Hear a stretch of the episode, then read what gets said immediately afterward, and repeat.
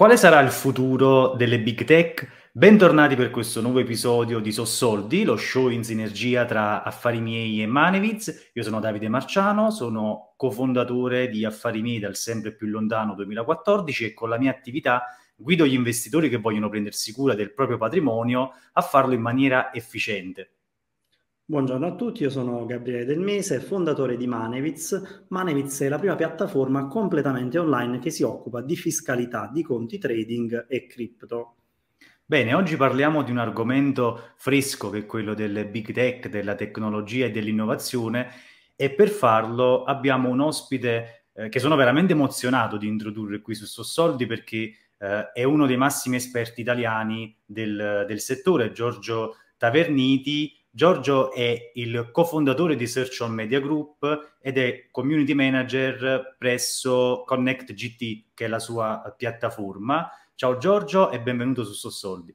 Ciao Davide, ciao Gabriele, grazie. Bene, Giorgio, noi ti abbiamo invitato perché eh, ci interessava sottoporre alle persone che ci seguono il parere di una persona autorevole in campo di, delle big tech, perché spesso si parla delle big tech, di, di, Facebook, oggi Meta, Amazon, Google, Netflix e tutte le storie insomma che, che conosciamo che interessano sia il mondo della tecnologia che il mondo degli investitori e degli investimenti e siamo entrati in una fase un po' particolare Uh, in particolare Facebook ha fatto molto parlare di sé, oggi Meta per chi insomma conosce eh, il nominativo nuovo, ha fatto parlare molto di sé per il crollo che c'è stato in borsa ormai qualche settimana fa. E in questa puntata vedremo proprio questo, cioè vedremo cosa sta succedendo nello specifico alle big tech, parleremo di metaverso e poi alla fine vedremo pure un po' quali sono gli scenari all'orizzonte tra regolamentazione e i vari aspetti un po' più controversi che riguardano questo settore. In particolare, hai fatto un video recentemente in cui analizzavi Meta e ti concentravi su un aspetto molto importante che è quello della, de, degli scenari che riguardano il futuro di Meta. Noi diciamo sempre alle persone che ci seguono che intanto un'azienda ha senso, intanto un business ha senso, se prima di tutto funziona, se prima di tutto riesce in qualche modo a essere utilizzato da tante persone, se le persone vanno via, come si comincia a vociferare da, eh, da, da Facebook, comincia a esserci qualche problema. Ecco, rispetto a questo, come vedi tu in questo momento Meta e poi Facebook, insomma, che è il social principale dell'azienda? Allora, guarda, io eh, seguo Facebook dalla nascita. Eh, negli anni in cui Zuckerberg lanciava il suo social media, noi in Italia ne stavamo lanciando uno nostro, che poi eh, non è andato eh, e quindi seguo tutte le evoluzioni che sono state fatte, le acquisizioni che ha fatto, tante, tante cose.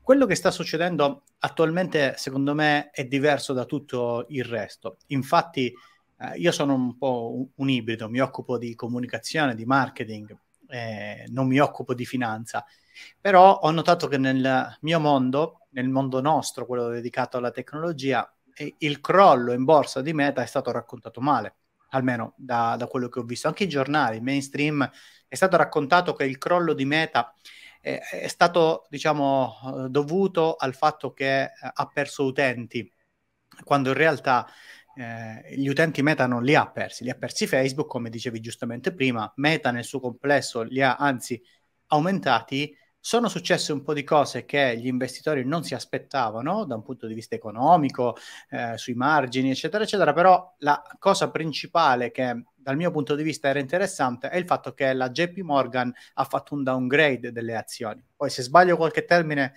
fatemi sapere perché io non sono esperto del vostro mondo. E questo downgrade eh, che hanno effettuato eh, al di là di chi lo ha effettuato, della reputazione che può avere l'ente che lo ha fatto, erano le, mati- le motivazioni molto interessanti su questo, perché mi trovavo in linea con quanto JP Morgan ha detto sulle azioni. Dicono che le azioni subiranno un periodo di stress dovuto al fatto che l'investimento che hanno deciso di fare sul metaverso non è un investimento sicuro. Cioè tutti i manager di Facebook che lavorano a quel livello stanno dicendo che per avere un, uh, un ambiente, un metaverso, dobbiamo aspettare tra i 10 e i 15 anni. E questo ha scatenato un po' la, la, questione, il panico nel mondo azionario, dal mio punto di vista, che non ci capisco niente, però mi sono informato. Eppure tutte le persone che si occupano di digital hanno parlato solo del calo di utenti, che secondo me non è rilevante per quanto è grande tutto l'ecosistema. E allora ecco, dov'è che credo io che c'è il problema? C'è in una scommessa, in una scommessa sul metaverso. Credo che sia una scommessa molto azzardata dal mio punto di vista e quindi mh, mm, io credo che sia giusto non avere fiducia in quello che sta facendo Meta oggi, eh, anche perché vengono da anni in cui le persone non hanno più fiducia in quello che fanno. E ritengo così, eh, anche da un punto di vista un po' più personale, che il problema principale di, me- di Meta sia Zuckerberg. E se ci facciamo caso, probabilmente è l'unica persona che è rimasta in carico in azienda delle big tech perché Amazon non è più uh, guidata da Bezos, uh, Google Alphabet non è più guidata da Sergey Brin e Larry Page, eh, comunque tutte le, le, le, grosse big tech hanno cambiato, mentre Zuckerberg è ancora lì. E le persone non hanno più fiducia di questa leadership. Dalla, dalle, dalle, dichiarazioni che ha fatto sulla perdita dei dati alla privacy, che poi si è rimangiato tutto, insomma non è un personaggio che dal mio punto di vista può dare stabilità infatti lo vedi che quando ha fatto il video sulla presentazione del metaverso lo hanno preso in giro un po' tutti. e quindi no, noto un po', un po' questa cosa qua. Eh, no, molto interessante questo. Tu, uh, quando si parla di metaverso, innanzitutto per molte persone sembra qualcosa, diciamo, io vedo due tipi di reazione. La reazione 1 Ah, ok, ma è Second Life, no? Sì, una sorta di Second Life più aggiornata, con gli steroidi, come diremmo noi nerd, no? E poi una, un'altra tipologia di persone che invece dice, ok, ma che cos'è sta cosa? Cioè, ma non riesce nemmeno a capire il contesto, il contorno in cui ci si muove. Tu giustamente ricordavi che uh, Meta ha un problema anche di leadership nei confronti di Zuckerberg, soprattutto per questa scelta che era un pochettino annunciata eh, di eh, focalizzarsi su qualcosa di nuovo, che poi è stato il metaverso. Eh, rispetto a questo, la domanda che eh, proverei a farti è questa. E eh, diciamo, rispetto a questo approccio che Facebook sta avendo con il metaverso, che cosa tu ritieni che, um, cioè quali sono gli errori che tu ritieni stia facendo e invece in generale un po' dirci la differenza tra quello che potrebbe essere un metaverso a prescindere e invece quello che ti sembra che percepisci da detto ai lavori essere il metaverso di Facebook, di Meta. Okay. Sì, ci sono tanti temi. Eh, allora, il primo secondo me è quello del fatto che tutto l'approccio di Meta alla, a internet è un approccio solitamente chiuso, è un approccio che non crea standard, crea ambienti chiusi, mentre per esempio l'approccio di Google è un approccio diverso. Google fa Android, open source, lo usano tutti e ci fa i soldi su quello. Il, il metaverso, per come eh, dovremmo intenderlo, dovrebbe essere una piattaforma totalmente aperta e su questo credo che ci lavoreranno dal mio punto di vista. Se all'inizio potevano pensare che fosse una cosa di meta e basta, Ora, dal mio punto di vista, stanno capendo che non è così, deve essere di tutti. Infatti, si lavora sulle piattaforme, non sulle proprietà, eh, anche perché sta arrivando una nuova ondata, eh, almeno di, eh, diciamo così, di hype sul web 3, questo web decentralizzato. E allora cozza un po' l'idea del metaverso di qualcuno, con tutta quella che è l'ondata che sta arrivando. Poi c'è un altro aspetto ancora ulteriore, che è l- come noi adottiamo le nuove tecnologie. Ecco, una cosa, io dico che una cosa è la blockchain, che è un insieme di tecnologie che noi possiamo anche non vedere, cioè le persone possono anche non vedere le, la blockchain. In futuro io sono convinto che l'unico modo per fare, se, se il Web 3 arriverà a un punto di diventare mainstream, passerà tutto attraverso un dispositivo hardware. Quindi probabilmente lo smartphone, probabilmente dico perché non lo sappiamo oggi, tra dieci anni cosa useremo. Quindi eh, io credo che le persone non si renderanno conto dei cambiamenti tecnologici. Il metaverso invece è un cambiamento tecnologico immersivo, è un cambiamento che prevede un'accettazione da parte della persona, prevede un impegno da parte della persona. Quindi che cosa significa questo? Significa che un po' come c'è stato l'entusiasmo sugli occhiali di Google, che poi hanno fatto alla fine che hanno fatto su tante cose tecnologiche, la tecnologia in questo caso, quando prende questa forma, deve chiedere permesso, deve chiedere permesso alle persone. Le persone attualmente non hanno fiducia della tecnologia perché nessuno spiega alle persone come funziona la tecnologia. Se tu non sai come funziona qualcosa, hai paura e quindi le persone oggi hanno paura. E questo è il secondo aspetto. Il terzo aspetto, che è quello più, secondo me, preoccupante, è che Zuckerberg, quando ha spiegato il metaverso, ha mostrato degli esempi che, dal mio punto di vista, non hanno senso di esistere. Cioè, il metaverso non è la partita di basket che tu giochi nel, nel, virtualmente. Il basket è fatto, per esempio, di contatto, cioè non puoi giocare a basket nel metaverso per una questione proprio di contatto con l'altra persona, così come non puoi giocare a calcio nel metaverso. Poi sì, puoi fare un, un altro tipo di esperienza, non è che non puoi, però un altro tipo di esperienza è diverso. Non è che smetti di fare eh, di giocare a calcio perché giochi nel metaverso o mm, smetti di fare sport perché lo guardi su Twitch mentre gli altri giocano, ecco. È un altro tipo di esperienza. Non hanno mostrato quale potrebbe essere davvero una grande rivoluzione del metaverso, quali potrebbero essere. Quindi loro hanno mostrato un futuro che è un futuro un po' da, gio- da giocherelloni, hanno mostrato eh, come se fosse una nuova PlayStation in sostanza, una, un, un, qualcosa. In realtà avrebbero dovuto concentrarsi sulle innovazioni che, avrebbe, che porterà il metaverso nelle città, per esempio, la, uh, la totale integrazione tra il mondo per come lo conosciamo, è il mondo reale, il mondo virtuale. Ci sono un sacco di cose che si possono fare. A me è piaciuto molto di più lo spot che ha fatto Microsoft con Mesh, che è la, la, la, sua, la sua, versione di, di, un'integrazione dove eh, c'erano effett- degli effettivi sviluppi di un qualcosa che dava un respiro di fiducia. Cioè ti dava l'insegnamento che tu ti metti con un maestro a imparare qualcosa insieme, ti dava eh, la possibilità di, o, di occuparsi nella parte scientifica, quindi andava in un aspetto proprio di vita, mentre Zuckerberg ha mostrato dei giochi e quindi è normale che sia stato preso un po' in giro. Il metaverso, per come eh, lo conosciamo attualmente, non, non, è il metaverso che sarà. Il metaverso che sarà è, è, è, molto più complesso ed è molto, secondo me, più interessante eh, quando avrà l'impatto sulla nostra vita, non quando servirà per farci dei giocarelli, ecco. E, e, quindi credo che queste siano le tre problematiche che ho visto nel lancio di Meta eh, a parlare di quel tipo di metaverso, una versione totalmente di Zuckerberg, una versione totalmente, secondo me, anacronistica di quello che è il metaverso, perché effettivamente se guardi eh, come lo ha presentato, sembra Second Life con gli steroidi. Sì, infatti, infatti, se non mi sbaglio, proprio in un, in un, video su questo tema, tu hai detto una cosa che mi ha, che mi ha colpito, che cioè Meta, in quanto azienda, oggi possiede una serie di piattaforme che sono Facebook, Instagram, WhatsApp, Messenger, insomma, se la vogliamo sì. considerare una piattaforma a parte, che hanno la caratteristica di essere mainstream, mentre adesso con il metaverso stiamo parlando di una cosa che io stesso, che sono abbastanza nativo digitale, faccio fatica a capire, se devo essere sincero. Certo. E questo per gli investitori dovrebbe essere abbastanza preoccupante. Sì, è molto preoccupante perché comunque si parla di 300.000 persone iscritte, non te ne puoi uscire con questo tipo di comunicazione. Cioè, quando tu fai un evento sul metaverso con i Foo Fighters e te lo guardano in 5, è, è un problema proprio di comunicazione con gli investitori che, che incominciano a dire ok, non, non sta andando.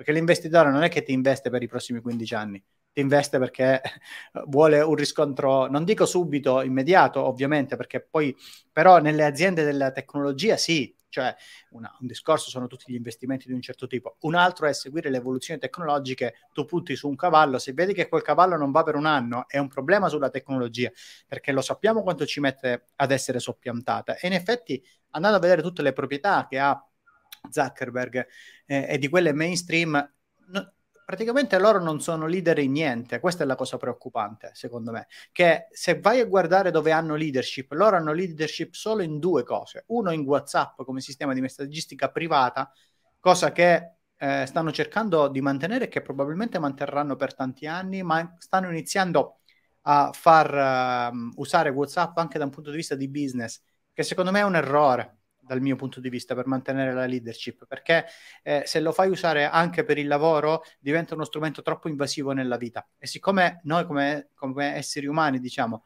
stiamo tentando di... Eh, stanno succedendo delle cose a livello umano che sono comunque molto chiare, che è il rispetto per gli altri, il work balance, tutte queste cose qua. Andare a mischiare troppo il privato con il lavoro non è, secondo me, una mossa per il futuro.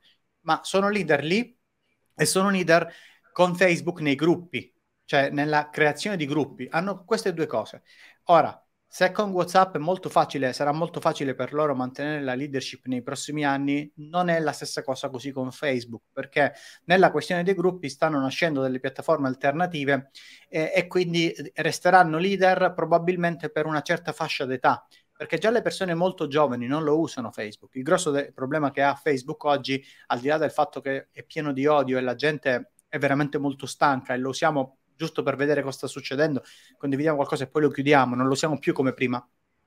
Le persone molto giovani non ci sono. Non essendoci le persone molto giovani, non ci vogliono andare dove ci sono ovviamente i loro genitori e, e questo è, è, giusto che sia così.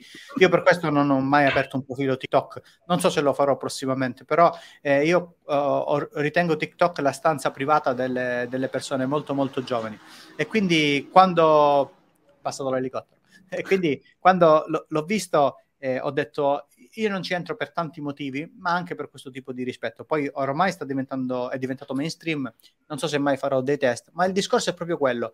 Non ci sono le nuove generazioni e allora se non hai uno strumento adatto per le nuove generazioni, le nuove generazioni andranno a creare i gruppi eh, da altre parti. Facebook funziona sui gruppi perché eh, ci sono tutte le persone più grandi che ormai hanno creato il gruppo, hanno migliaia di iscritti e sono lì e lo mantengono, ma l'interazione non è più quella di una volta anche lì. E quindi sono nate altre cose, è nato Disc- Discord, sono nati tanti anni fa, ma stanno diventando eh, molto popolari sia Discord che Telegram, che offrono queste caratteristiche. E ci sono tutta un'altra serie di realtà che nascono e c'è tutta un'altra serie di strumenti tecnologici che offrono la possibilità di creare dei gruppi e di tenersi in aggiornamento. Le persone molto giovani, infatti, eh, riescono a creare community ovunque e quindi è, è, è preoccupante anche questo per Facebook.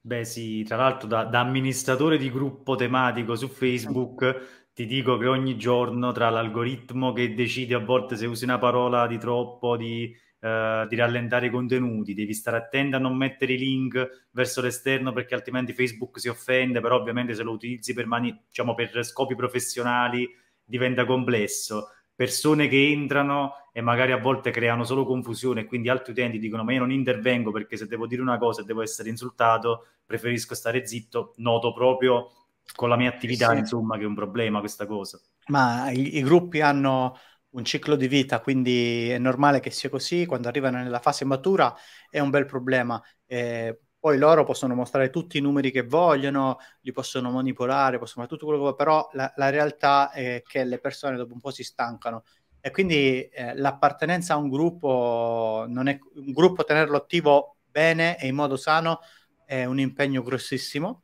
e quindi la, la questione è proprio generazionale. Immagino tra 5-6 anni che cosa accadrà a tutte le persone che fanno come lavoro l'amministratore di gruppo, o l'amministratrice che sono stanche e le persone diventano... Cioè, è proprio l'ambiente di per sé che non, non va più bene, ecco. Eh, guarda, mi ricollegherei a questo per farti forse l'ultima domanda, quella che forse può interessare un po' di più, eh, soprattutto gli investitori che sono in ascolto, no? Dal tuo punto di vista, quindi, un po' già l'hai raccontato perché l'hai detto in maniera eh, implicita, però proprio in maniera esplicita, secondo te su che cosa si dovrebbe concentrare eh, Meta a stretto giro nei prossimi anni per recuperare fiducia e per tornare a fare, come diceva Davide, quello che ogni azienda dovrebbe fare, risolvere un problema per le persone? Sì, eh, guarda, io credo che la prima cosa che bisogna fare è cambiare la guida, cambiare la leadership. È l'unico modo che loro hanno e non hanno un'alternativa e questo prima o poi sarà abbastanza evidente. La fiducia non è una cosa che tu puoi riacquistare, cioè questa è la verità. La fiducia non si riacquista, non è un investimento che hai fatto e, e puoi in qualche modo cercare di recuperarlo. È, è una moneta che una volta che l'hai spesa l'hai spesa. L'unico modo che hai per costruire fiducia è, cos- è partire da zero. Per questo dico, uno va cambiata la leadership e due, eh, un'azienda così grande, l'unica alternativa che ha è aprirsi, cioè eh, che è molto difficile per un'azienda di questo tipo, cioè riuscire a dire ok, abbiamo sbagliato, ora vi mostriamo che cos'è la trasparenza. L'unico modo che hai per riparare ad un errore così grande che hai fatto è questo. E non penso che lo faranno. E tutte le aziende grosse comunque sono in una condizione più o meno di questo tipo, con la differenza che eh, ovviamente eh, Facebook è la, secondo me la più a rischio di tutte, tutte le altre, perché le altre hanno basi solide eh, dal, de, de, dove hanno eh, coltivato. Le altre intendo Amazon e Alphabet, Google. Eh, non so se voi intendete se ci sono anche altre realtà nel mercato uh, che sono rilevanti nel mercato italiano e nel mercato comunque europeo. Però mi sembra che queste siano le tre realtà. Poi un discorso a parte lo fa Apple, ovviamente. Eh, però Apple è proprio un, ancora un'altra, un'altra, cosa. Sono queste, diciamo, le quattro realtà che vengono considerate eh, le big tech. È, è, ovvio che tutte, tranne, tranne Meta, hanno una solidità nei loro progetti, perché Apple ce l'ha nella parte hardware, eh, Amazon eh, non stiamo neanche a parlarne da quel punto di vista, ha una solidità incredibile. Eh, Google ha una solidità nel suo ecosistema con tante zone dove è leader, quindi basta dire semplicemente la ricerca è, è, è davvero un settore dove eh, serv- non solo servono miliardi per competere, non più milioni, ma ti serve un'idea geniale. Eh, e ti serve un, un'infrastruttura che oggi eh, hanno costruito nel tempo. Non è così facile. L'unico modo per fare con- concorrenza a queste è se si fanno concorrenza tra di loro. Questa è l'unica cosa. Se Apple decide di entrare nel mondo della ricerca, visto che ha l'hardware, può influenzare le persone, eh, come ha fatto Amazon. Amazon ha fatto questa cosa qui, è entrato nel mondo dell'intelligenza artificiale degli assistenti perché ha venduto l'hardware. ed è importante saperlo questo, sapere che chi ha l'hardware e ha il software vince. Facebook non ha nessuno di questo e in tutte le cose che, che, fa dimostra di non avere leadership in queste cose. Non c'è un oggetto di Facebook che è leader. Non possiamo considerare l'Oculus un, uh, un oggetto di questo tipo perché non è mainstream e probabilmente non lo sarà mai come mainstream. Però ecco, gli altri hanno tutti oggetti mainstream e hanno una base utenti da influenzare pazzesca. Esatto, io farei un ultimo ragionamento al volo che interessa probabilmente più da vicino le persone che ci seguono, che è l'aspetto finanziario che come diciamo spesso va di pari passo poi con quello che succede nel mondo. Negli ultimi anni ovviamente eh, le big tech di cui abbiamo parlato sono cresciute tantissimo perché c'è stata fiducia, perché c'è stata l'adozione di massa, eccetera. Però ovviamente questa crescita è stata accompagnata da tante critiche, in certi casi feroci, come i problemi che ci sono sulla privacy e i problemi che in certi casi ci sono proprio con, con le regole anche fiscali, soprattutto in Europa. Quello che è evidente è che ci sarà un cambiamento sotto questo punto di vista, è già iniziato, eh, stanno già aumentando le regole, soprattutto in Europa, e questo limiterà il business di, di molte di queste aziende. Secondo te sono preparate a, una, a uno scenario di questo tipo o non sono preparate e quindi dobbiamo aspettarci magari un decennio che, in cui cresceranno meno e diventeranno delle aziende, tra virgolette, normali, con meno profitti e, e meno crescita?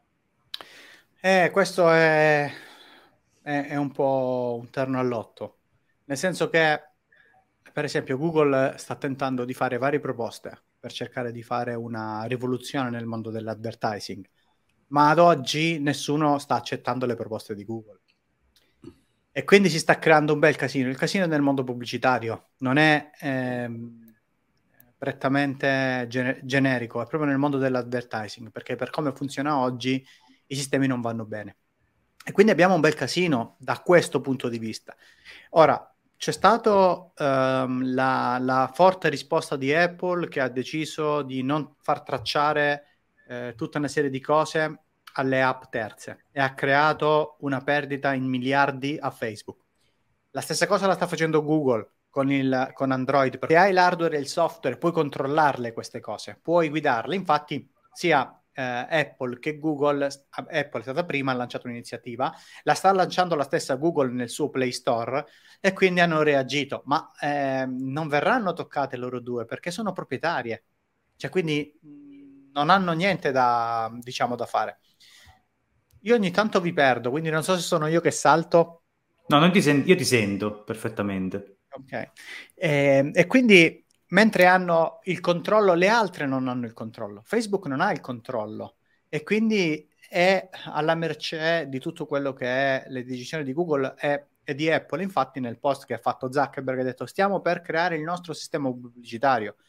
Ma se, torniamo sempre lì ad oggi. Ad oggi c'è un grosso problema di fiducia eh, e le grandi istituzioni se ne sono accorte, si sono accorte di quanto queste aziende hanno fatto i soldi con i dati e di conseguenza è molto probabile che nei prossimi anni saranno i dati ad essere al centro del dibattito di chi potrà fare le cose e quanto ehm, l'America, gli Stati Uniti e, e, e, l'Europa andranno a spingere su delle regole che saranno sempre più stringenti. Ma Google e Apple non avranno problemi. Infatti, Apple eh, avrà il suo sistema pubblicitario. Cioè, non è che Apple fa beneficenza e dice, ah, vabbè, gli utenti non avranno la pubblicità. No, no, la devono avere la pubblicità. Il modello pubblicitario eh, semplicemente contestuale sul contenuto è un'ipotesi, cioè tornare a 15 anni fa è l'ipotesi migliore attuale, quindi parliamo di questo. E, e quindi io non ho una risposta precisa perché ho, non ho neanche un'idea precisa, più che una risposta precisa, perché le cose in questo ambito stanno cambiando rapidamente.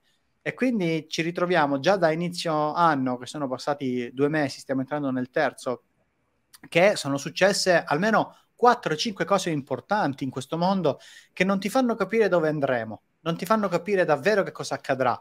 Eh, vedi la, la, questione, per esempio, eh, non solo della pubblicità, ma di quando eh, Meta ha detto che, che, chiudono Facebook e Instagram in Europa, no? ha fatto questa provocazione, perché è caduto l'accordo tra l'Europa e gli Stati Uniti sul, sul trattamento dei dati e se non si accordano tra di loro è un problema, non è una questione per esempio delle aziende. Quindi siamo entrati in una fase in cui, io lo dico da anni, non è più l'internet che conosciamo prima. L'internet che conosciamo prima era un internet che era simile al Far West dove i, i pionieri ci hanno fatto i soldi e, e le istituzioni non sono state attente, non sono state veloci. Oggi non è più così.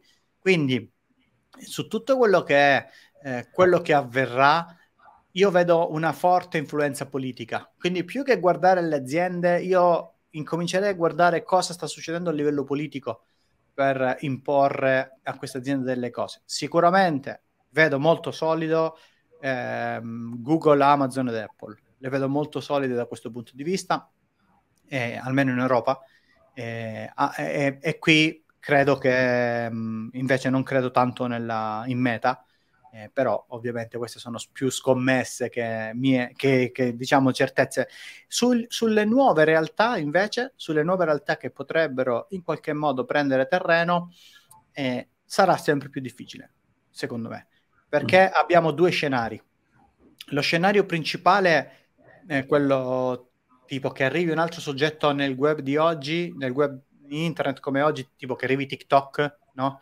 Eh, facciamo questo esempio che, che, ovviamente è già lì, è, è, non, non, è quello che intendiamo, perché sì, che cambia il soggetto non ci interessa, cioè se si arriva a TikTok al posto di Facebook, chi se ne frega, la questione rimane sempre lì, non è una grande rivoluzione oggi, ormai siamo un mercato maturo, se arriva un altro ambiente sociale, un altro servizio, è sempre la stessa cosa. Eh, la cosa importante è, è sapere che oggi eh, tutte queste nuove realtà non hanno delle regole chi- precise e chiare. Vedi cosa sta succedendo con eh, la, l'invasione eh, in Ucraina da parte della Russia. E le live su TikTok sono tutte, sono la maggior parte false, dove le persone chiedono donazioni, no? E, eppure, cavolo, eh, secondo me eh, un'azienda come TikTok dovrebbe fare in modo che l'accesso alla monetizzazione e a determinate funzioni sia attivo solo per uh, determinati account verificati, come fa YouTube sulla parte dei video on demand, cioè tu puoi fare determinate cose e puoi attivare la monetizzazione se. E invece non lo fanno, quindi non credo che questo, sia, questo primo scenario sia per noi interessante. È, interessante l'altro scenario, se davvero si riesce con il Web 3 a cambiare il paradigma, cioè a cambiare eh, il paradigma che le aziende hanno i dati e fanno quello che vogliono e invece i dati arrivano in mano a, a, di chi sono di proprietà, quindi alla singola persona. Questo sarebbe un cambio veramente interessante dove possiamo vedere altre realtà crescere. Ovviamente anche questa è una scommessa attualmente, per quanto si dica che il Web 3 andrà a rivoluzionare tutto, in realtà non è che il web 2 ha soppiattato il web 1, eh, assolutamente, eh, i giornali esistono tuttora. Cioè, eh, le testate giornalistiche sono il web 1, lo rappresentano a tutti gli effetti come modello di business, come modello di interazione, eh, al di là se hanno delle funzionalità in più. Il web 2 ha portato delle cose molto interessanti, ha portato l'interazione con le persone e ha creato dei frutti, frutti positivi e frutti marci, ha creato tutta la content creator, la creator economy, con tutti i content creator e le content creator che producono contenuti, è un frutto importante questo. Dall'altro punto di vista, creare contenuti con il modello di monetizzazione attuale ha portato un sacco di disinformazione e fake news eh, e abbiamo distrutto l'informazione. Quindi attenzione al nuovo che, che arriva. Quindi il Web 3, che cos'è che, che porterà? Non lo sa nessuno. E però è lì che probabilmente, se dovessimo andare uno, a dare uno sguardo finanziario, c'è hype oggi.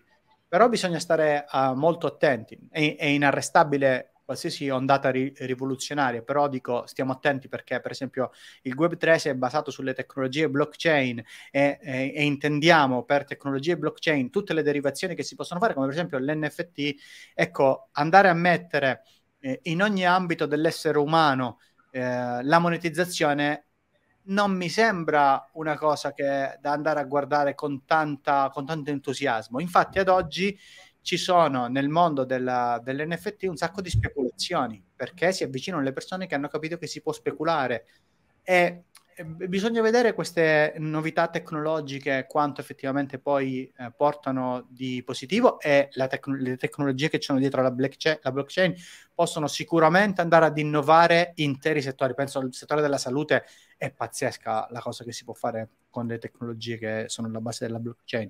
Mi preoccupa che in tutti i settori della creatività umana stiamo mettendo la monetizzazione. Eh, vi immaginate se gli artisti del tempo che furono eh, facevano le opere in base alla monetizzazione? Diventiamo tutti eh, cose commerciali. Infatti lo vediamo ne- nelle soap opera cosa è successo, nella TV cosa è successo. E poi è arrivato Netflix che ha cambiato quel tipo di modello. E nella musica cosa è successo? Eh, tutta la commercializzazione. Leonardo sicuramente non creava le sue opere perché ci faceva dei soldi. A me preoccupa questo aspetto. Insomma. Beh, tantissima carne a cuocere, tantissimi spunti interessanti eh, raccontati da chi vive questa tecnologia, come hai detto tu, dagli inizi sostanzialmente, vede, tu, ha visto tutta l'evoluzione, ha visto tutte le nuove modalità le nuove e vecchie modalità di interazione tra le persone, perché alla fine, soprattutto in questo caso, parliamo di questo, del modo in cui le persone interagiscono tra di loro e del modo in cui le aziende sfruttano, tra virgolette, questa interazione, queste interazioni a vari livelli. Io su questo, oltre a ringraziarti Davide, ti darei, se sei d'accordo, come di consueto, parola per fare un po' il riassunto di quello che abbiamo discusso, anche se è un po' complicato perché esatto. abbiamo discusso veramente di tanta, di tanta roba, però giusto come format, insomma, chiudere questa chiacchierata piacevole con due o tre spunti che ritieni interessanti. Sì, è, è, difficile questa volta fare il riassunto, però ci provo, dai. Eh, quello che possiamo portarci a casa da questa chiacchierata con Giorgio, che ringrazio ancora una volta, è sicuramente che il mondo della tecnologia è un mondo in continua evoluzione, qualcuno pensa che sia già un mondo arrivato, invece è tutt'altro che è arrivato, voglio dire, perché ci saranno dei cambiamenti. Alcune aziende non è detto che rimarranno sempre al vertice, abbiamo parlato tanto di meta e Giorgio ci ha evidenziato dal suo punto di vista di esperto tutte le criticità che Meta e soprattutto con la piattaforma Facebook ha e avrà nell'immediato futuro abbiamo visto, abbiamo parlato di metaverso, si parla tanto, a volte anche i clienti ci chiedono ma cosa pensi di investire nel metaverso? Eh, ecco, penso quello che pensa Giorgio in questo momento, che ne sa molto più di me eh, a livello, diciamo, tecnologico, guardiamo questo fenomeno con, con attenzione, però non ci lasciamo, come sempre, eh, abbagliare da chi ci presenta le, le novità come cambiamenti epocali, perché siamo veramente ancora più che agli inizi di tutto questo e abbiamo visto in effetti quali sono gli scenari futuri su cui si muoverà probabilmente l'economia delle big tech nei prossimi anni, che è questa lotta verso la regolamentazione che le istituzioni in qualche modo vogliono imporre, ma che ovviamente le, le piattaforme in qualche modo cercano di bypassare perché è lì che abbiamo capito c'è, c'è ciccia per loro e, e per gli azionisti. Quindi interessante lo spunto, secondo me, che ci ha dato Giorgio rispetto al fatto di guardare più a che cosa fanno quelli che fanno le regole piuttosto che alle aziende, perché in realtà è sopra probabilmente che si concentreranno le, le attività più importanti nei, nei prossimi anni. Io ci ho provato a fare questo riassunto. Eh, grazie Giorgio ancora per, per, la tua presenza, veramente è, stato, è, stata una chiacchierata molto preziosa secondo me per chi ci ascolterà, anche per chi non conosce molto insomma, gli, gli, strumenti tecnologici, sicuramente avrà un quadro più chiaro, soprattutto visto dall'interno, per questo ci tenevamo tanto che, che, che ci fossi tu qui, qui con noi. Grazie, grazie a te Davide e grazie a Gabriele. E io direi che con questo possiamo salutarci. Ovviamente in descrizione mettiamo qualche riferimento di, uh, di Giorgio, quindi cliccate i link in descrizione qui su YouTube per approfondire questi contenuti sui suoi canali tematici. E noi diamo appuntamento alle persone che seguono la programmazione abituale di, di Sossoldi con i prossimi episodi. A presto, ciao. Ciao. Presto.